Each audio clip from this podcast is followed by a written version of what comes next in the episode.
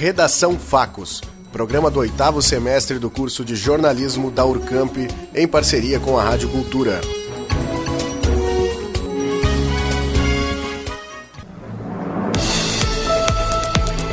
Lojas da cidade já se preparam com contratações provisórias para o fim do ano. Mulheres vítimas de violência têm prioridade na matrícula dos filhos.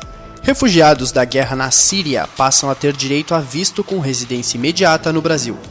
Com uma produção digna de espetáculo, Iron Maiden agita Porto Alegre. Brasil cede empate a Senegal e chega a três pontos sem vitória. Daeb recebe selo de regularidade e responsabilidade do Tribunal de Justiça do Estado. Manifestantes pedem renúncia do presidente do Equador. Coringa estreia hoje no Cine 7. 22ª edição da Feira do Livro de Bagé promove diversas atividades culturais. Diretor do Inmetro sugere cuidados ao comprar brinquedos no Dia das Crianças. Agora, no Redação Facos.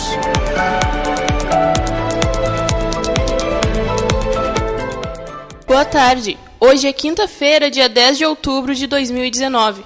Neste momento, 18 horas e 16 minutos pelo horário de Brasília. Daqui a alguns minutos o sol irá se pôr e dar início à noite na Rainha da Fronteira. A temperatura é de 27 graus. A partir de agora você acompanha as principais notícias. Os filhos de mulheres vítimas de violência já podem ser matriculados em escolas de educação básica, perto de onde residem. O Diário Oficial da União publicou, na edição de ontem, uma lei de outubro deste ano, sancionada pelo presidente Jair Bolsonaro. A nova redação altera a Lei Maria da Penha, garantindo a matrícula independentemente da existência de vaga. A mudança ressalta também que serão sigilosos os dados da vítima e dos dependentes matriculados ou transferidos. O acesso a, essas informações será reservado ao juiz, ao Ministério Público e aos órgãos competentes do poder público. O Departamento de Água, Arroios e Esgoto de Bagé, o DAEB, recebeu o selo de regularidade e responsabilidade no pagamento de precatórios. Recebem a honraria concedida pelo Tribunal de Justiça do Rio Grande do Sul aqueles que no exercício anterior tiverem voluntariamente liquidado suas obrigações relativas ao pagamento de precatórios e estejam mantendo situação de adimplência. O Tribunal de Justiça do Estado instituiu em julho deste ano o Programa de Acompanhamento e Certificação de Regularidade e Responsabilidade no Pagamento de Precatórios. Mudanças nas regras do visto humanitário para pessoas afetadas pela guerra na Síria foram publicadas em portaria do Ministério da Justiça no Diário Oficial de ontem. A alteração garante residência imediata às pessoas que tivessem esse tipo de visto, que é uma categoria diferenciada dos tradicionais, como o de turista ou de trabalho. O visto temporário vai ter 90 dias de validade e, chegando ao Brasil, a pessoa precisa procurar uma unidade da Polícia Federal para dar entrada na carteira de Registro Nacional Migratório. Como, com o documento, é possível fazer o CPF e a carteira de trabalho. E a crise política no Equador completa uma semana. Milhares de pessoas protestam pelo país contra um pacote de ajustes econômicos apresentado pelo presidente Lenin Moreno. Entre outros impactos, as medidas le levaram ao aumento do preço da gasolina. Nos últimos dias, os manifestantes invadiram a Assembleia Nacional e estabeleceram uma greve geral. Eles pedem a renúncia de Moreno. O presidente chegou a decretar estado de exceção. Ele também transferiu a sede do governo da capital para uma cidade no litoral. Alguns setores esperam interferência da ONU para dialogar com o presidente. Os mais afetados pelas medidas econômicas são os indígenas que trabalham nas lavouras e precisam de combustível para o maquinário agrícola. Está se aproximando a data da Feira do Livro de Bagé. A programação promete muitas atividades culturais nesta edição de 2019. A reportagem é de Jéssica Veleta. A 22ª edição da Feira do Livro de Bagé será realizada dos dias 6 a 10 de novembro e tem uma programação recheada para os cinco dias de atividades, tendo como exemplo 13 apresentações de teatro e 6 shows de dança. A gerente da unidade do Sesc de Bagé, Lisiane Mieres, aponta alguns destaques da programação. O tema esse ano é Herança e Saberes dos Povos, portanto a programação vai ser toda costurada, uh, trazendo essas ricas, né, uh, rica cultura que nós temos e ricos saberes da nossa região aqui. No dia 8, nós faremos um talk show com Ernesto Fagundes, uh, com o título Origens. Ele fala bastante sobre o bumbo legueiro. O concurso de poesia, uh, que está com as inscrições abertas, né? Uh, serão três categorias: estudante, para todas as idades em comprovação de estudante, adulto de 18 a 50 anos e maturidade acima de 50 anos. Né, a premiação será realizada na Feira do Livro, no dia 10, no último dia de feira. É importante lembrar que as inscrições para o concurso vão até o dia 25 de outubro. Este ano nós temos uma expectativa, como todos os anos, né, muito alta, pois sabemos que a Feira do Livro é um evento esperado pela cidade de Bagé, pelas escolas, né, pelas universidades, por toda a comunidade literária e cultural de Bagé. O evento é promovido pelo Sistema Fê Comércio em parceria com a Secretaria Municipal de Cultura e Turismo, além da Secretaria Municipal de Educação e Formação Profissional. Jéssica Veleda, para o Redação Fax.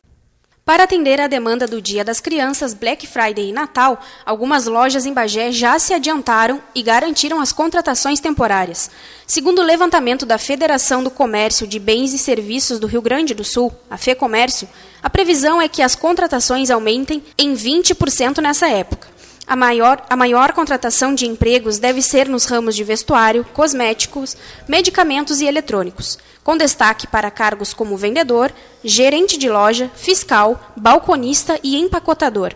A rede de supermercados Peruso, na semana passada, por exemplo, anunciou a abertura de 80 novas vagas de trabalho provisórias nas 20 lojas da rede. A maior urgência das contratações é em Bagé, Dom Pedrito e Candiota. Depois do mundo inteiro se impressionar com o filme Coringa, chegou a vez de Bagé receber o longa. O Cine 7 apresenta a produção pela primeira vez hoje. A versão dublada está acontecendo neste exato momento. Já quem gosta de ver filmes com áudio original precisa esperar até às 21 horas para assistir. Mesmo com as controvérsias e debates envolvendo conteúdo violento, Coringa levou mais de 1 milhão e 800 mil pessoas aos cinemas nacionais em sua estreia. O filme ultrapassou 31 milhões de reais em arrecadações nas bilheterias do Brasil. Muitos aguardam a indicação de Joaquim Fênix ao Oscar de melhor ator, pela performance entregue como Coringa. A seleção brasileira segue sem saber o que é vitória depois da conquista da Copa América em casa em julho. O time comandado por Tite empatou em 1 a 1 com o Senegal, em amistoso disputado hoje na cidade de Singapura, e chegou a três partidas sem triunfar. Roberto Firmino abriu o placar com o gol e Jedel empatou com, cobrando o pênalti sofrido por Mané depois de bela jogada. O empate desta quinta-feira é o terceiro tropeço seguido do Brasil, que havia empatado com a Colômbia e perdido para o Peru em setembro. O incômodo jejum de três jogos sem vencer é o maior em mais de seis anos. A noite desta quarta-feira foi de muito heavy metal e emoção. A Arena do Grêmio em Porto Alegre pediu licença ao futebol e tornou-se palco para um espetáculo apresentado pela banda britânica Iron Maiden, trazendo um repertório de clássicos de mais de 40 anos de história. Bruce Dixon, Steve Harris, Dave Muir, Adrian Smith, Janik Jers e Nico McBrain agitaram o público que cantou junto desde a primeira até a última faixa tocada. Além de muita entrega por parte dos seus seis componentes, o show traz uma superprodução que evidencia ainda mais o já tradicional caráter teatral de suas apresentações. Finalizando a ópera metal, a Dama de Aço agradeceu às mais de 40 mil pessoas que compareceram e encerrou com uma declaração de Bruce Dixon. Fizemos três shows no Brasil, o Rock in Rio foi ok, São Paulo foi bom, mas Porto Alegre foi incrível. Com o Dia das Crianças chegando, a venda de brinquedos vai às alturas, mas não é só chegar e comprar. Os adultos devem ter certos cuidados com o produto escolhido. A reportagem é de Letícia Frank. O Dia das Crianças é neste sábado, e para elas, um brinquedo é toda uma aventura. Porém, é preciso tomar alguns cuidados antes de comprar.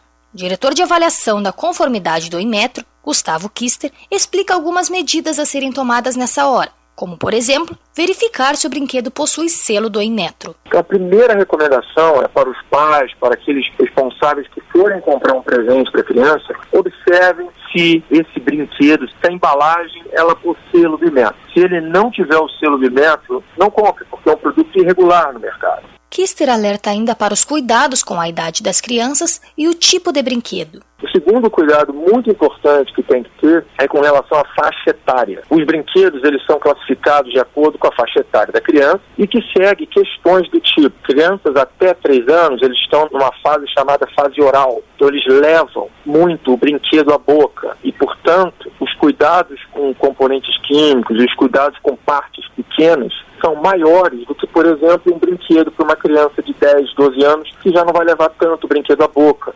Também é importante que seja exigida a nota fiscal do produto no momento da compra. A medida serve para evitar adquirir um brinquedo falsificado. Letícia Frank para o Redação Facos. Voltando ao estúdio, excepcionalmente hoje nosso programa, infelizmente, não terá comentários ou entrevistas. Encerraremos o programa mais cedo para dar espaço à transmissão especial do Redação News da centésima sétima Expofeira de Bagé. Amanhã voltamos com a programação normal, até às 18 horas e 30 minutos, onde teremos a repercussão da estreia do filme Coringa no Cine 7 com Gabriel Munhoz. Agora, 18 horas e 26 minutos.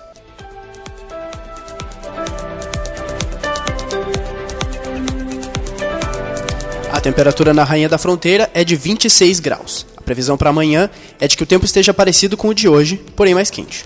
Os termômetros devem marcar entre 18 e 34 graus. Teremos sol como hoje e a presença de algumas nuvens, e não há previsão de chuvas. O Redação Facos fica por aqui. Agora você fica com Jorge Valmor fazendo a cobertura especial da expofeira direto da Rural de Bagé. A edição de hoje foi desenvolvida por Nadine Posque, Marcelo Rodrigues, Larissa Macedo, Michele Romero, Letícia Frank, Augusto Soares, Jéssica Veleda, Murilo Alves, Ianca Ferreira, Gabriel Munhoz e por mim, Victoria Ferreira. A supervisão foi da professora Cristiane Pereira. Boa noite. Boa noite e até amanhã.